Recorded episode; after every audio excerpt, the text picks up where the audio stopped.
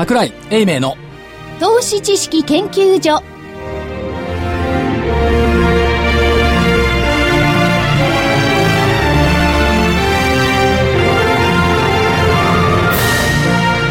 皆さんこんにちは。こんにちは。桜井英明の投資知識研究所の時間です今日はスタジオにははい正木昭夫隊長、はい、まさきです。こんにちは。福井主任研究員とこんにちは。そして 研究員の加藤真理子でお送りします、はいえー、桜井所長は電話つながりましたか？はいでは呼びかけてみましょう、はい桜井所長はい、桜井です。こんにちは。こんにちは武今日は所長は券さんのセミナーです。はい。武蔵証券さんのセミナーに出てます。今日は近場ですね。え、とえ証券会館です。ああ、なるほど。近くてよかったですね。え、満員、満員？若い人ばっかり。おー。払いも聞こえます。若い人ばっかりですよ。おー。熱気ムンムン。熱気ムンムン。おー。で、日経平均はプラスで終わったの。今日燃えますね。今日はね、あの日経平均の方は119円です。プラス、あ、119円高。ええあの、ちょっと想定外の。ったですね。119円高そうです。え？もしもし？はいはい。119円高ですね。そうです。わかりました。はい。で、えっ、と、来週の見通し言っときます。はい。はいえっ、と、加減、14,386円。はい。25日移動平均線。はい、はい。上限はい。15,100飛び5円。おー。25日線の5%情報乖離水準。うん。そういうふうに入れております。なるほど。で、えー先週の見通しは当たっていたと思いますんで、今週は謝りません。久しぶり、久しぶりですね。ね3週間ぶり、2週間ぶりですかね。まあ、そんなもんでしょう。そうですまあ、といということで、まあ、119円高。はい別に火を消すわけじゃないでしょうん。う。と思いますんで。はい。うんでこ、こっから燃えてくるんですか？ここから、あの涼しい秋にはやっぱり火を燃やさなくちゃいけないでしょう。うん。固まりましょなるほど。う。ということで、あと今日、玄ちゃんがゲストですか？はいはい、玄太来てます。あ、こんにちは。よろしくお願いします。どうもよろしくお願いします。はいどうも。玄ちゃんと、あと、ヒノキ屋さんかな？そうです。そうですはいわかりました。じゃあ、よろしくお願いします。はい、どうも。はいどうも。はい。ありがとうございました。はい、どうも。失礼します。失礼します。えー、桜井所長には電話で出演していただきました。そ,、れでは今日の日経平均大引けは、はい119円37銭高の14,586円51銭。119円37銭高の14,586円51銭でした。トピックスがプラス9.47ポイントの1206.25。えー出来高が概算で20億8633万株、えー売買代金が概算で1兆7121億円、値上がり銘柄が1323、値下がりが296、変わらずが132銘柄でした。はい。ね、先ほど隊長が、えー、これから燃えるんですか？って話質問してましたけど。119ですかどうなんですか、?119 なんですよ。で、今日の高いところで言ったら、えー、14,664。だから90円ほどね、はいい、わゆる高値からは少し押された水準で引けたってことなんですけれども。まあ、あの、ご紹介に預かりました、大岩川玄太でございます。自分でやってください。忘れてた。投資カレンダーでおなじみの 大岩川源太さんです。どうも皆さん、こんにちは。どうも。よろしくお願いします。いいですねここのディレクターはね、はい何せ、あのーここに出演している人たちを徹底的に教育してですね、はいえー自らのじゃあ労力をできるだけセーブしようと。なるほどこう考えてる方ですから、全部自分でやんないとダメですよ。セルフサービスですので。セルフサービスですからね。わかりましたい。ろんなところ流行ってるでしょ？日本流のセルフサービスが。で、私の意見はよろしいんですか？あ、言ってください。お願いいたします。はい、お願いします。いや、まあ、あのーテーマがないんですよね。あのー今回、まあ、アメリカさんの方のね、議会のことでずっと遅れた、遅れたって言ってましたけども、下がったつも100ドルぐらいバッと下がって元に戻ったりしている状況ですし、日本の方はなんだかんだ言うと6連投でしょ？はい。で、初めからみんな片付くものだろうと思いながら来てたんだから、何にもないんだから、今日期待してみんな来てるのもちょっとおかしな話で、だから普通のことじゃないのかなと。もう、要はもう第三の矢ですよ。なるほど。うんまあ、これで、まあまあ、桜井先生のおっしゃった上限が来るか来ないかというところじゃないんですか、もうぼちぼち具体化してくれないと。困りますよね。そうですね。もう10月も半ば。はいで、初心証、明演ですね。説初心証明ですか？具体的にな何があるか分かんないですからね、あれね。分かってないですね分からないですよね。で、もうすでに、解雇特区ってね、そういうこと言うと安倍さんに怒られるんですけど、ネーミングが悪いと。あれもうダメでしょ？ダメですね。ですね。まあ、とやるとかおっしゃってるのはよくわかるんですけど、わかりますね何を言うたら必ずとかおっしゃるんで、間がないんですよね。ちょっと辛いですね。だから、あのー要するに第一の矢を放ってですね、その第一の矢が有効なうちに、第二、第三までいかなきゃいけないわけですよね。はい。で、しかしもう第三の我々が想定してた10月に来てますんでね、具体的なのが出てこない。なかなか難しいですよね。そう、舵の取りようがないので、今日もあの、確かにあの、強含みだったんですけども、じゃあこの次上を買うって言ったら14,500円を超えてますんで、はい業績、好業績で狙うっていうことになると、来期良くなければダメなんですよはいはいはいはい。ところがまあ消費税の問題があるから、ちょっと様子見になりますよね。だから、1万4500円で業績も買っちゃったんで、次何かないかなと思ってみんなが探してる状況なんですね。だから個人投資家さん中心に、あの、資金枠は相当私はあありますね。うん。私以外は大概ある。それはわかる。いやいやいやいや。でもその資金枠があってですね、えー海外に流れたりなんかするケースも多いんでしょうけれども、要するに日本の株にも来るかどうか、でそのパターン今も言ったようにその消費税の問題もありますし、で、為替の方だって、要するに想定レートが94ですよね。で、今、4円ぐらい上回ってるだけでね、どんどん円安になるわけじゃないってことになると、要するに業績分がどうカウントしていいか分かんなくなっちゃうんですよね。そう、税金で取るっつってます。いやいや、もうひなひどいったらなんですけどね、こうなってくると、あれじゃないですか。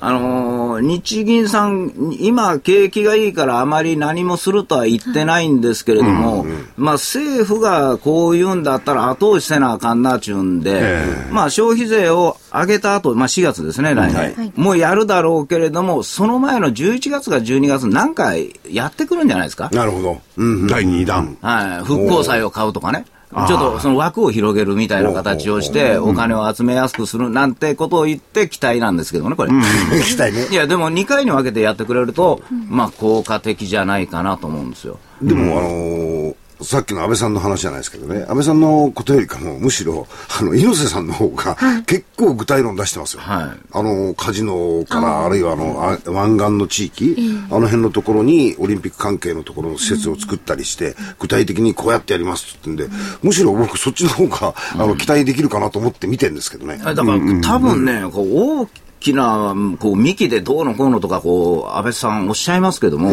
結局はもう一つ一つ細かいものになっていくんじゃないですかね。具体的に、まあ、カジノをしますせとか、まあ、特区を作ってどうしますよとか、そういう具体論になってくるんじゃないかなと思うんです。ただ一つ気になるのは、あの、安倍さんの話とか、まあ、郵政さんの話もいろいろ出てきてても、まあ、結局、建設業とか、ある特別な業種ばっかりが儲かるようになるんですよ。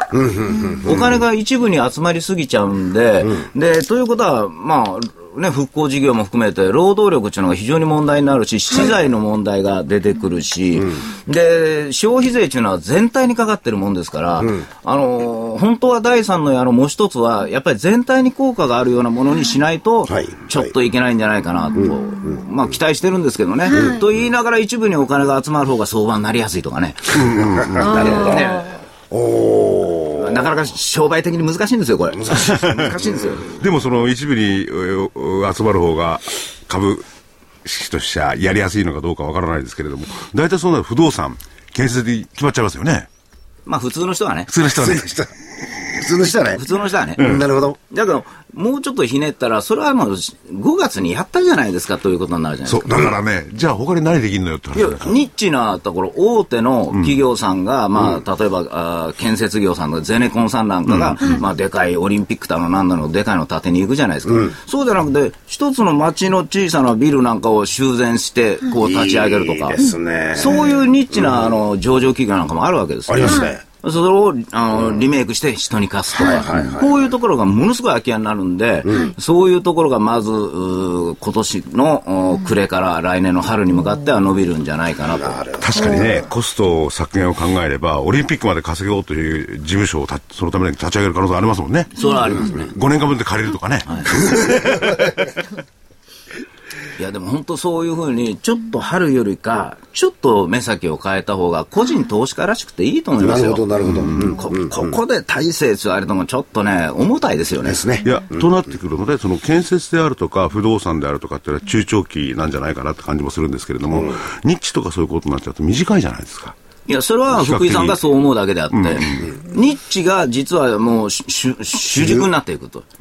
建てたらしまいですもん、でかいやつは。でも、いろんなところで、例えば、あのービルを持ってる人がね、自分で建て替えなあかん時期なんやけど、建て替えられへんとかい。う時に、もうそういう人たちが出てくるんで、これから大きいビルがどんどんどんどんできてきて、その後にその波が来るので、実際は2、3年後がもうお彼らの一番伸びるところだと思うんですけどね。でもね、それはオリンピックというのが、あのーテーマになると思うんですけどね、すべてがね。しかし、これまでのお先進国で開かれたオリンピックを見てると、やっぱり経済効果ってあんまないですよね。イギリスなんかもしっかりね、先進国ではね。後からね、問題が起こるところ多いですよね。ギリシャにしかり、ロンドンにしかり。いや、だからそれは後からであるのか、前からであるのか、あんまりいわゆる経済効果っていうのはないですし、で、その国見ても、国全体の波及効果ってのもななくなってますよね。ただ、だとすれば東京圏集中なのかとかね、そういうこともあり得るのかどうなんでしょうかねそうで。すね。でも、ただ否定的に取らずに、ここは楽しくオリンピックですよ。な何はともあれ、さあさあ皆様というやついや、いや、それでね、はいどこまで相場の話になると、その、ユーフォリアみたいな感じでいけるかどうかなんですよね。どこまでいっちゃいいんですかね。だから、ここのところで、そのアベノミクスを含めて、いろんなことが起こらなくちゃいけないんですよ。だから、それに対しては、やっぱり日銀がどっかで動いてくるべき、もしくは動かなかったら、これ、来年2月から3月にかけて、これ、銀行というか、金融、業というかね、まあ、金融界のところが3月の決算で持ち株できないですよね、これ。持ち越し。ということは、2、3のどっちかに1回は売られる可能性があるということなんですよ。だから、ここのままで上がらないで売り売り始めてきたら、もう失望してきたら、12月から売ってくるわけじゃないですか。はいはいはいはい。うんだから、それを考えてみると、出さざるを得ないと僕は踏んでるんですけどね。なるほど。いや、もともと11月は弱いというのはあるんですけどもね。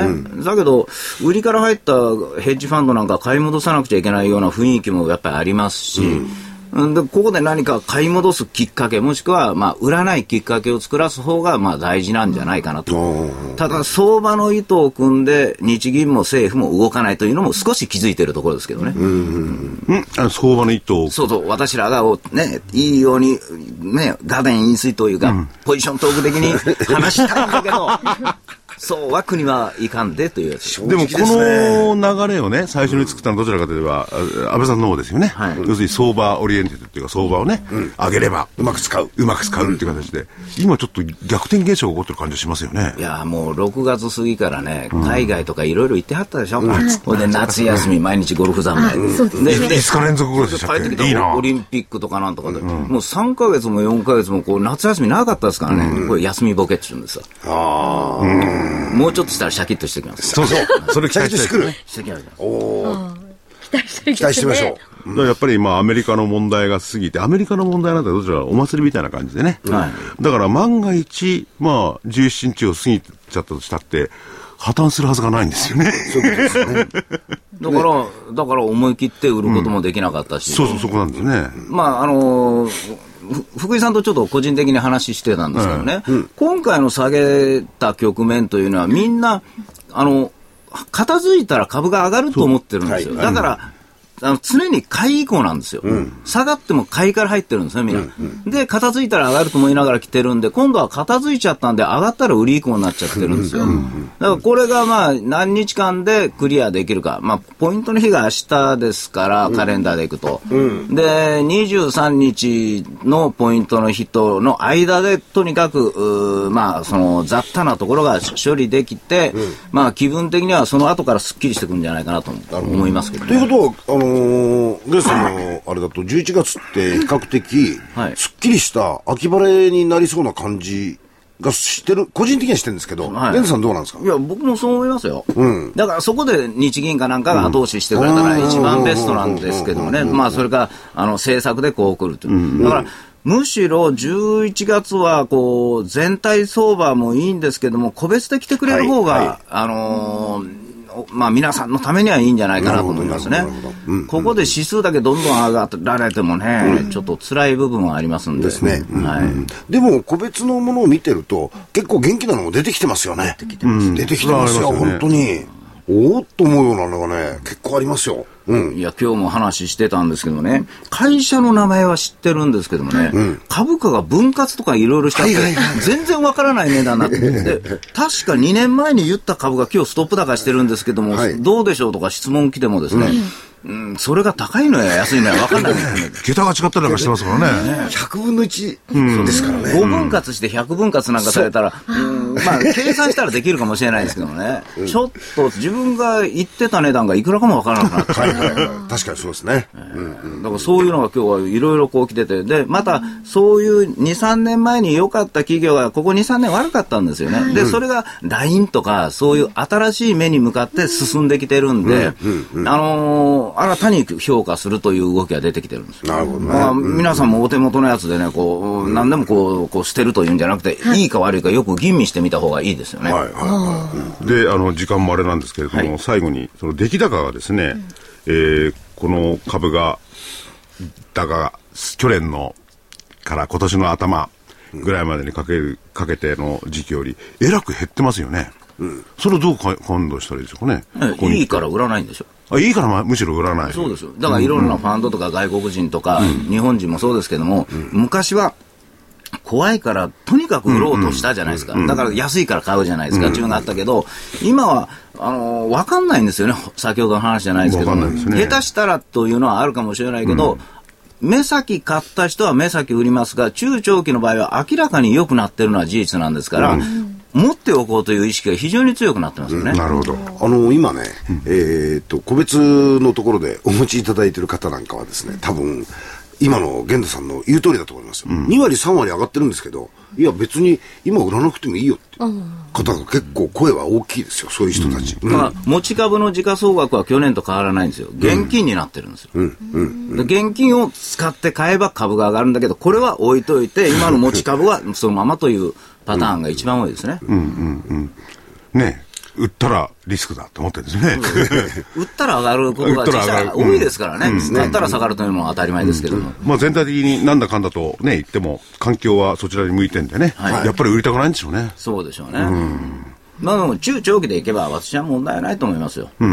ほら、中長期。中長期ですよ、やっぱり。うん。なるほど。キーワードですね。ね。キーワードキーワード。それで、あのーとりあえず、玄太さんはですね、これでお知らせで行くんですが、やっぱり中長期なんていうとね、住宅なんていうのは一生のもんじゃないですか。はい超長期ですよね。超長期で。ええその辺のお話をちょっとゲストの方がね、いらっしゃってんで今日は、このお知らせのあたり伺っていきたいと思います。はい。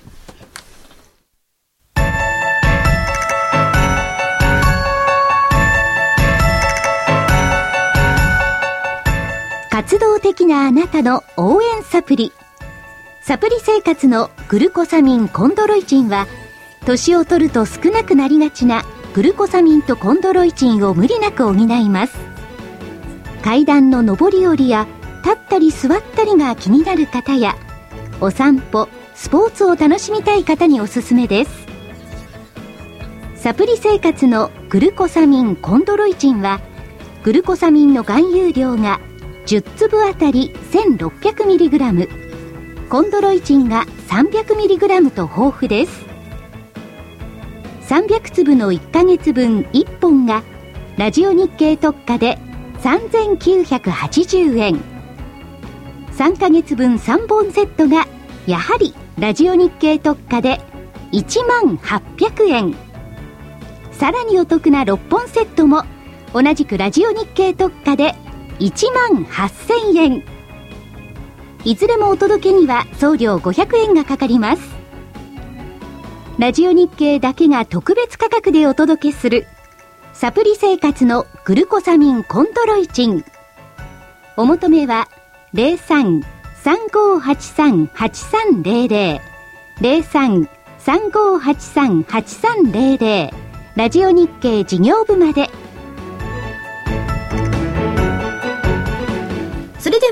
日のゲスト、お二人目をご紹介しましょう。株式会社ヒノキヤ住宅三栄、専務取締役兼相模支店支店長の川野千代子さんです。よろしくお願いします。よろしくお願いいたします。よろしくお願いします。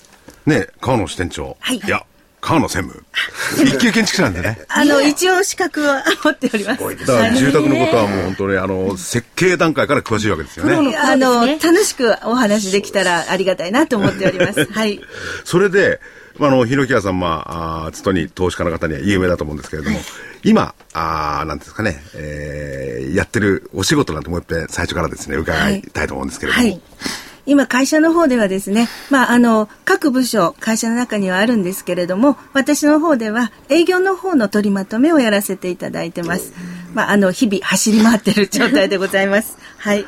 でもこれ、あのー消費税の価格未需要なんかって忙しかったでしょうね。あの、9月は大変、あの、ありがたく、あの、特に9月半ば過ぎからですね、あの、お客様が増えてきまして、月末に向けていい形にさせていただきましたので、まあ、来年立てていただくお客様ですけれども、あの、非常に、あの、ありがたい状態でした。はい。ね、来年で、それでいきなり本論に入っちゃうんですけれども、えー4月以降、やっぱり引き上げになってね、ちょっと厳しくなるんでしょうかね。まあ、あの、来場的にも少し、あの、我々住宅公演メインで、あの、はいはいはい。集客させていただいてますので、はいまあ、10月に入って、少しあの、落ち着いた感はあるんですけれども、ただあの、家なので、まあ、あの、一番その、身近に、あの、どうしても我々、あの、人、人間がこう、住んでいくには生活するにはあの切り離すことができないものなので、まあ、タイミングを見てやっぱり考えたいっていう方はたくさんいらっしゃるとわあの我々は思ってるんですけれども、はい、それで、まあ、消費税の問題あるんですけれども、消費税とプラス、場合によっては、その、お皆さんの給料もですね、上がるんじゃないかって期待なんていうのは、こう、いや上がるといいなと思ってるんですが あの先ほどもねお話あの出ましたあのオリンピックのあれが決まってから、あのお客様のこうなんて言うんでしょう気持ちというか、期待感っていうのがやっぱり違ってきてるんじゃないかなっていうのを少し少しですけれどもね感じてるところがありましてまああの安倍さん安倍総理のね、あのおっしゃるようにそのあの皆さんのあの、えーお給料がこう上がってって、それがこう上がっていくとやっぱり一番身近に生活する家っていうのは切っても切り離切り離せないものなので、家族みんながの気持ちが一つになって、ちょっと家建てようかなと思っていただけると非常に嬉しいかなというふうには思ってるんですけれども、やっぱりね、生きていく上では、はい。ご飯、着物、はい。衣食住。そう。ね。やっぱり家は必要ですもんね。はい、あの需要がゼロになるわけではないので、はい、厳しい中でもあのそういうところに期待感持って我々やっていかなきゃいけないかなというふうに思ってます。はい、それで、あの、しつこいようですが、来年、まあ、あ4月以降、えーね、そういう消費税が導入されたら、それに対する対策なんだ考えて、考えてらっしゃいます？はい。あの、まあ、あの、駆け込み需要というところで、来年のお客様の取り込みが、あの、まあ、多少なりともはい。できてますので、あの、急にどうのこうのっていう大きな云々はないと思うんですけれども、まあ、今はですね、あの、この10月、11月は、来年3月まではまだまだ5%で、あの、いけますので、あはい。はい。はい。あの、今動いてらっしゃる方はまだまだ間に合いますので、お土地からの方もですね、あのよく考えてそのあたりは動いていただけるとありがたいかなというところです。であとまあ4月以降、消費税が上がってからは、まあ、今あの国の方もいろんな施策を考えてくれてますので、まあ、ローン控除のことにしても、はいはい。あのまあまあ、住まいの給付金のことにしてもいろんな話が出てきてますので、あまり慌てなくてもいいかなと思ってらっしゃるお客様が、もうたくさんいらっしゃるのは事実なので、そういうお客様をしっかり取り込んで、次は消費税10%まだ決まったわけではないですけれども、まあ、そういう動きもあるようですので、まあ、それに向かってですね、あの進めていければいいのかなというふうに思います。川野さんのところのヒノキ屋さんだと、要するに今からでもまだ間に合うと。まだ間に合います。はい。今ならまだ間に合います。まだ今なら間に合。なるほど。来月の後半だとちょっと厳しくなるかもしれませんけど、今ならまだ間に合いますので、はい。お考えの方は。はい。ご検討されてということはる方は。大体、はいえー、4、5ヶ月、4ヶ月ぐらいかかるわけですか。あの、そうですね。やっぱり半年ぐらい、んあの、見ていただけると形になりますので、はいはいはいということはまだ5%でも間に合う。さすがやっぱり機動力がありますね、いや。あの、はい、頑張らせていただいてます。はいはい。まあね、今でも間に合うでしょうけれども、住住宅ってやっぱりね、長期一緒のもんですからね。はいだから先ほどそういう意味では、あの、川野さんおっしゃったようにね、そんなに急がなくてもね、まあ来年になってもね。気持ちが、その消費税に別に、あの、ああっても、値上がりがあっても、慌てたくないっていう方も事実的には、実質的にはいらっしゃいますので、まあそういう方々を4月以降はうまく取り込めればいいなというふうには思います。ね、さっき福井さん言ってたように、飲食は比較的短期ですけど、銃は長期投資ですからね。これはね、うん慎重にやっぱりね。うん。それでね、あの、川野さん、その、お専務で営業を取りまとめている立場なんですけれども、あの、営業マンって言ったらいいんでしょうかね。その住宅展示場にいる方たちにも、やっぱりそういうお客さんが来たら、そんなに焦らなくてもいいですよっていうような話をしなさいなとか、そういうこと言いや、今は逆ですよ。今今焦ってそんなの借りてない。今はまだ間に合いますね。なるほどはい。あの、まあ、12月以降になると、そういう話も出てくるかもしれませんけど、なるほ今は本当にあの、後で、やっぱり手持ちのお金を有効に使いたいとか、あの、やっぱり考えてらっしゃる方もいらっしゃると思いますので、大きな金額になりますので、はい。なのでそういう方々に向けて、今だったらまだ間に合いますということでお話を今でしょうですか。はい。今です。住宅戦場に足を運ばれる方はね、暇だからなんてあんまりいないでしょうからね。やっぱり欲しい、建てたいとか具体ね。的にね、考えてらっしゃる。そうすれば確かに今ですよね。うんで、万が一、それであれだとしても、先に行ったってね、それはそれでまた、いろいろね、対策を講じるでしょうからね、ひろき屋さんも。ですよね。ねこれは、うん河野さん、えっ、と、この名刺なんですけど。そう、可愛い名刺を。可愛い名刺なんですよね。私だけ特別にいただいて。ね。うちのキャラクターの日の熊くんでございます。あこれ皆さんお持ちなんですか？いや、あの、一部希望の、あの、営業だけちょっと作らせてもこれ専門用、らいました。専門用じゃないんですね。いや、じゃあ違います。違いますこれ、我々しか見えないんで、ラジオなんですけどね。そうですねあのー説明して、どんなもんだか。その言葉で。あの、日の熊くんというそのキャラクター、熊のキャラクターの形をしていて、とってもあのカラーでね、可愛らしい、あの、お子さんとか女性の方に、あの、お渡ししてね、いらっしゃるんですよね。可愛い熊ちゃんの漫画が書いてあってね、そこにそうそうそうキャラクターなんですお名前が入っててね。ですね。あの、当初はですね、あの、ご家族全員、ご主人様、奥様、おばあちゃま、おじいちゃま、場合によってはお子様にまでちょっと名刺を差し上げるというのを基本姿勢にしてますので、で皆さんにこう同じ名刺を差し上げてたんじゃ、ちょっと面白みがないかなというところで、特にあの、奥様とお子様方にちょっと差し上げね、てます。私もいただいた瞬間、わあ、可愛いって。ですね。いや、僕もそっちの名刺の方が良かったな。僕がもらったら四角い名刺なんだよ。なんかあの可愛らしい、こう、カードとかね、はいちょっと、あの、あれですけど、こう、なんか、し、しおりとかにこう、ね、はいして、もう可愛いような。あと会社のあのキャラクターのアピールもちょっと兼ねさせていただいて、ねねはい。これはあの断熱材をイメージしたんでしょうかね。そうですね。その通りです。はい。ねもうあの当社アクアホームを使わせていただいてますので。アクアホームって非常に断熱効果が良くてね、それだけでも消費税なんか跳ね返すぐらいのコスト要因にはなりますよね。まあ、あの、住んでいただいてから、ねねはいあのね、お財布に優しい、あの、懐に優しいお家になってるかと思いますので、はい。まあ、いろ、他にもこう、いろいろ工夫がしてあって、アクアホームだけではなくって、プラスアルファ、いろいろ建物の方工夫がしてある、本当にあの、性能とお値段のことを考えたら、私はとてもいい住宅を手掛けていると思って、自信を持ってますので、ぜひですね、皆さん一度、店長の方に来ていただけると嬉しいかなと思います。ね、あのー、川野さんに言われるとね、なるほどと思っちゃうね。一見知識ないです。そうそうそうそう。なるほど。でも展示場とかに行って実際にこう見せていただくと、本当にこう欲しくなりますよね。はい。あの、本当は今日実験キットを持ってこようかなと思ったんですけど、スタジオがちょっとどんなところか、ちょっと汚しちゃうと申し訳なかったので、ええ。あの、持ってこなかったんですけれども、各展示場に行きますと、簡単にこう、アクアホームの実験ができるコーナーがありますので、わーっとこう膨れるそはいはい。の断熱材の、まあ100倍に近い形で発泡するんですけど、それが体感できますので、ぜひですね一回こう見ていただけると嬉しいかなと思います。ぜひ、はい次回はですね、それ持ってきてください。はい、まずあのぜひお持ちしたいもうそれ大好きなんですよ。前からいっぱいになっちゃうかもしれないですよ、スタジオ。ここもこれ以上汚れないぐらいのスタジオですから、全然問題ないと思います。それはね、体調がいいことじゃないですよ。そうですか、失礼しました。こちらのこそ、なんかそうですね汚いスタジオすみません。失礼しました。でも本当にその、あの、アアクアホームじゃないですけど、それを目指して、日野京さんに、こう、お願いに来る方って多いんでしょうね。あのホームページとか今しっかりその辺確認していただいて、はい。来ていただいてるお客様もあの多いと思います。ちゃんと下調べをなさってるんですね。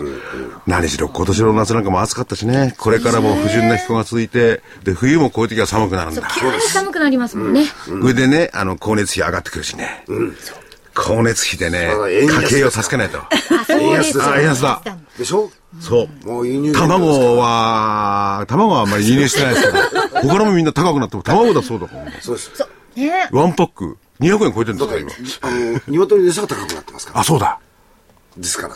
あえと、なんか暑さ負けもあるらしいですよあね。みたいですね鳥の。うんこうなったら光熱費でも対抗するより仕方ないですよね。そうですね。でも、アクアフォームを持ってますから、やっぱり。あの。冬の寒さも大丈夫ですのそうですで、はい。これは強いと思います。それで、なお、なおかつ、説得力がある話だし、一級建築士だし。ありがとうございます。で、次は、その、実験キットを持ってはい、ぜひあのお持ちしますので。なんかね、お話聞くと目の前で見てみたいですもんね。はい。ね。うん。だから、あの、加藤さん、ホームページにアップしてさ。あ、そうですね。こんなにみたいな。で、このように、あの、取り留めもない話を二人はしておりますけれども、最後に一言、あの、専務の口からですね、え、なんか、おっしゃりたいことがあったらどうぞ。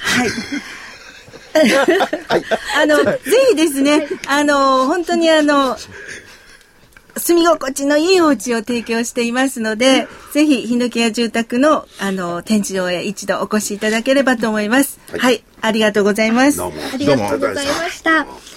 株式会社ヒノキ屋住宅さんへ、専務取締役兼相模支店支店長の川野千代子さんでした。ありがとうございました。ありがとうございました。はい、次はぜひ実験キットを。よろしくお願いいたしました。ありがとうございます。失礼します失礼いたします。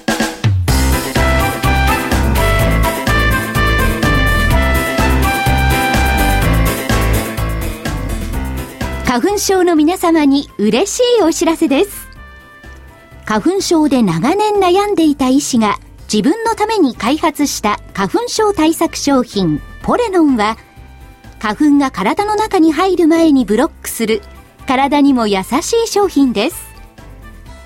ポレノンはペクチンなど自然由来の素材が花粉などの細かい物質を吸着して花粉のアレルゲンの体内への取り込みを防ぎます。薬と違い眠くもならずお仕事車の運転お勉強などもはかどります。ラジオ日経ではポレノン3本セットを9640円でお届けします。それだけではありません。ラジオ日経ではポレノンをお求めいただいた皆様にウイルスなどの侵入を防ぐ高機能マスクをプレゼントしています。ポレノン3本セットに高機能マスクがついてお値段は9640円。送料500円をいただきます。お求めは03-3583-8300ラジオ日経事業部まで。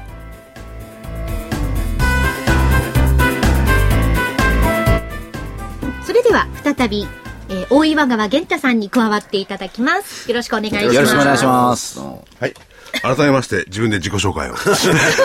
いや、冗談です、冗談です。でしょ。投資カレンダーのひ、ヒノキ屋、あ、いやいや えーそれで先ほどもいろいろ話をしていただいてですね、はいやっぱりオリンピックの効果とかそういうものっていうのは、こう、聞いてくるといいんですけどね、本当にね。そうですね。ただ、一つ気になるのは、アメリカさんが今回こういう議会でこれだけ揉めたわけじゃないですか。普通の、ね、普通のいいこと、オバマさんがしようとしたものも、昔の日本の麻生さんとか、あの、福田さんの頃、自民党がせっかくやっても民主党が反対したりして、頓挫したことがきっかけになって、日本の方も悪くなってきてるわけです社会党とかそういうことね。今はアメリカいいかもしれないけれども、こういうことが中間選挙まで続くということになると、後に引かないかなというのは、ちょっと気になるんですよね。いや、また来年になればね、伸ばす期限がね、はい、来れば、それを訪れればまた同じことになってね。だからそうしてる間にだんだんだんだん疲弊してくると。えー、それをいいように解釈すると、だから日本なんだとは言えるんですけどもね。うん、いや、だからそれはね、源太さん。はい。外国人投資家はそう思ってくれいいんですけどね、うん、我々だけじゃなくて。昨日、あの、そうそう。ね、僕、あの、ヘッジファンドのね、勉強会があって、話聞いて、聞きに行ったんですよ。そしたらね、やっぱ、そこを言ってましてね、えー、アメリカねじれて、ヨーロッパがねじれて、うん、で、ねじれを卒業したのは日本じゃないかと。いう話をしてまして、まあ、正直言ってあの決められる、はい、あるいは決められるから、ある意味、期間がえー、計測できる。だから日本には投資をしてもいいというふうなことは一部にあるようですよ。そういう声は。うん。まあアメリカの方も下院と上院ね、ねじれ。それでドイツのどうなるかわからない。はい、イタリアだとまだわかんないですよね。はい、はいそういう意味では日本がねじれを一番最初に解消した。全然ねじれてのは中国だけだって。ねじれようがない。ねじれようがない。でもね、あの、そういう要素があって、どうなんでしょうかね、その、日本に、バイジャパンとか、ね、三つの言葉。 Buy、my、Abenomics でしたっけ？そうなるんでしょうかね？いや、だから、それが結局、6月からみんなが待ってる3本目のやつ、3本目ですね。もう中に入ってて出さないんですからね、こう。はい、何遍も打つぞ打つぞ言うけど、で、隠したまま出してこないんですから、これ困ったもんですよね。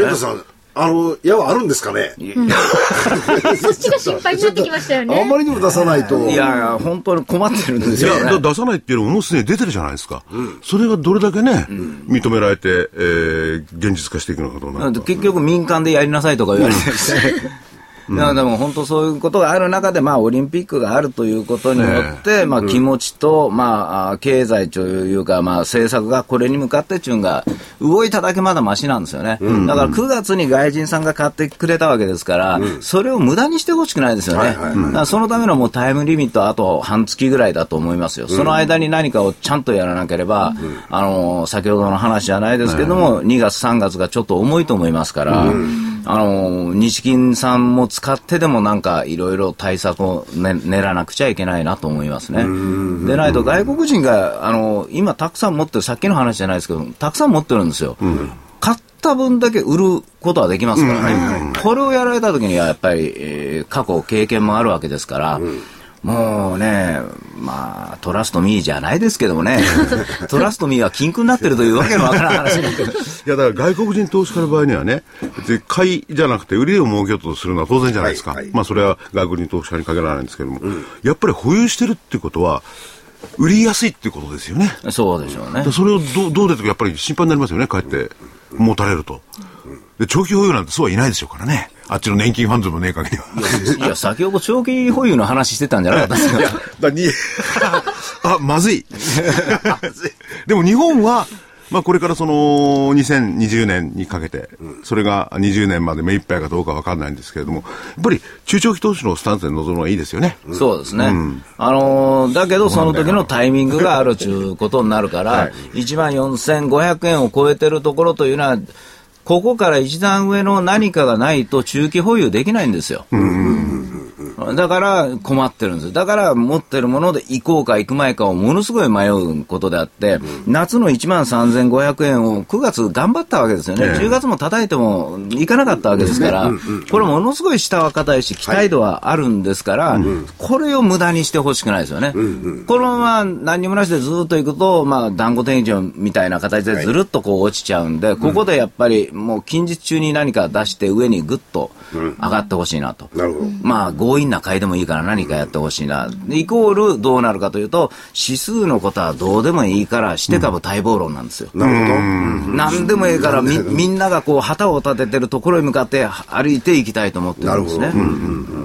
まあ、してって今、そういうしてが存在するかどうか、ある、ある意味でのして株ですよね。材料株って言ったらね。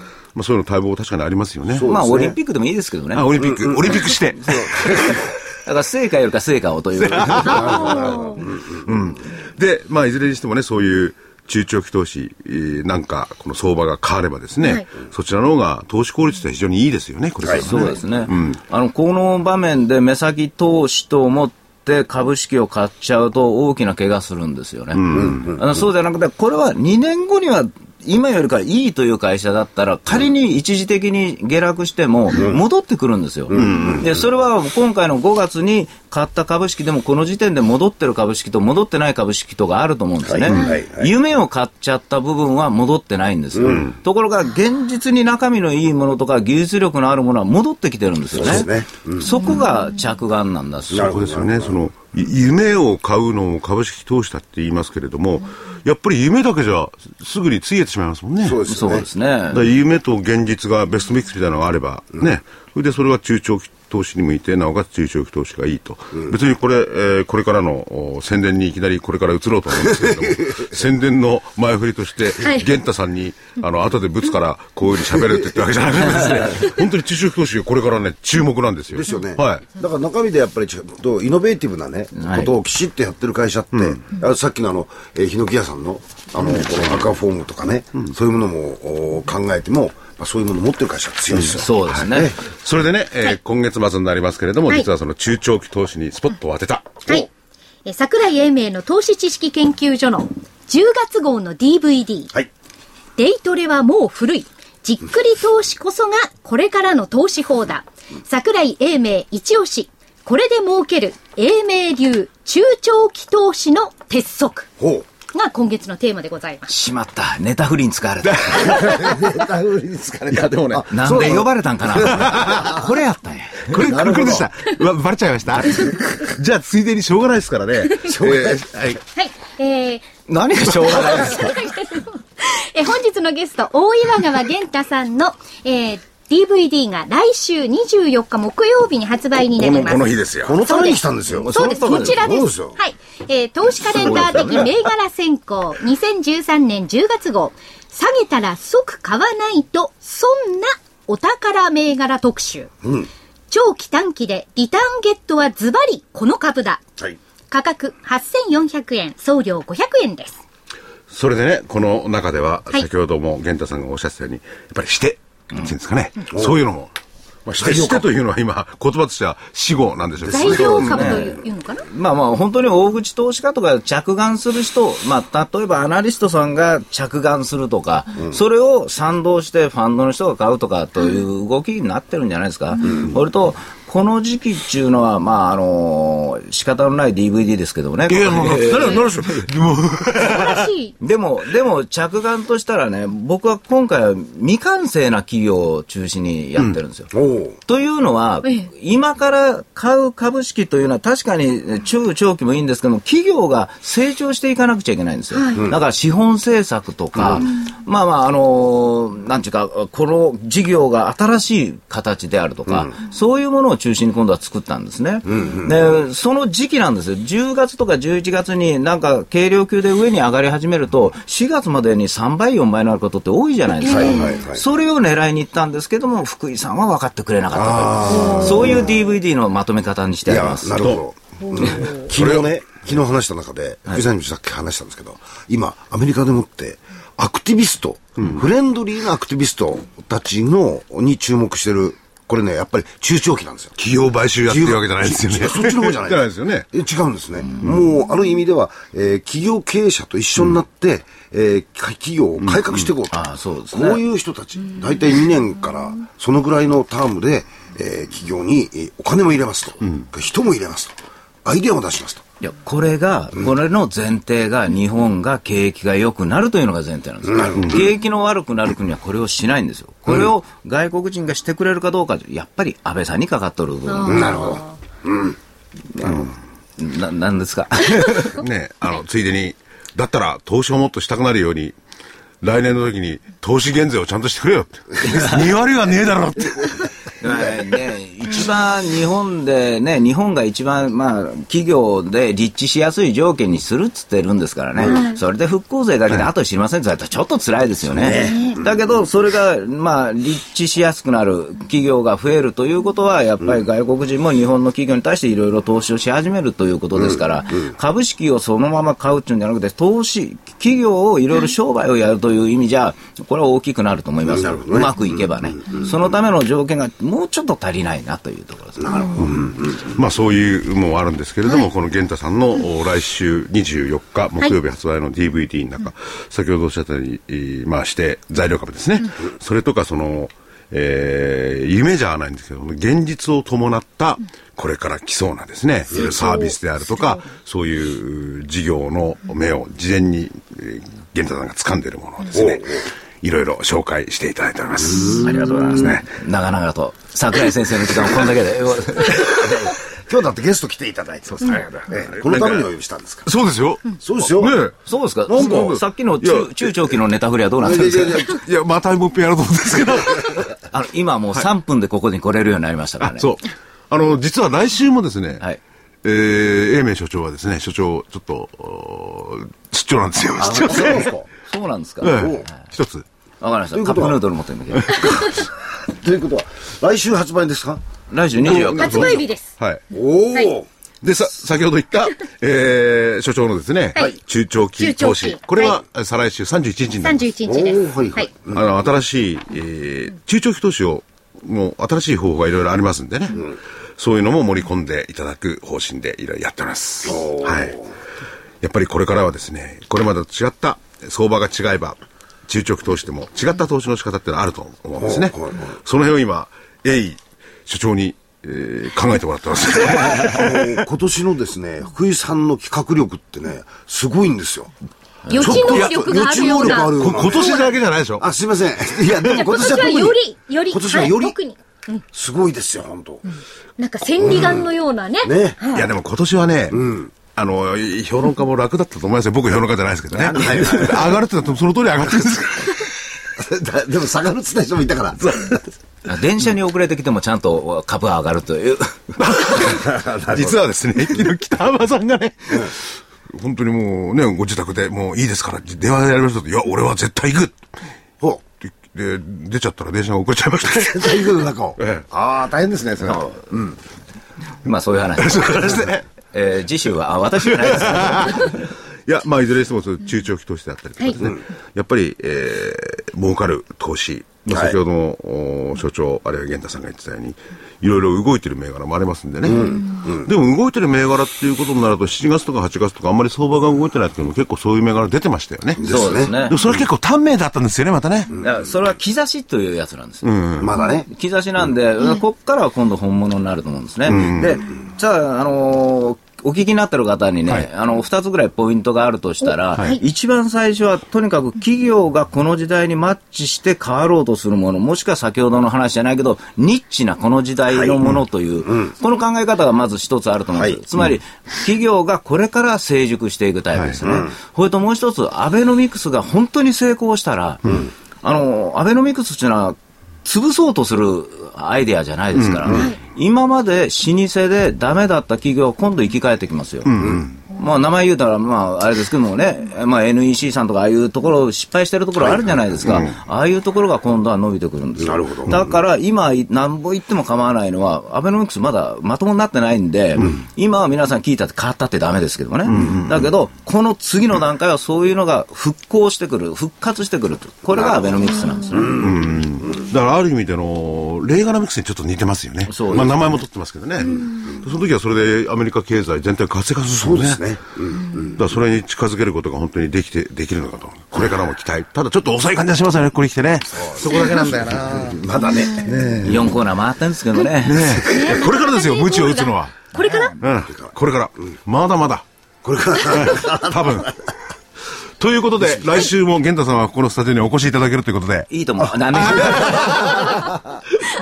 本日のゲストは投資カレンダーでおなじみ、大岩川源太さんでした。じゃあ来週も、はい源太さんよろしくよろしくお願いしますお願いします。どうもありがとうございました。それでは皆さんまた来週、さようなら失礼します。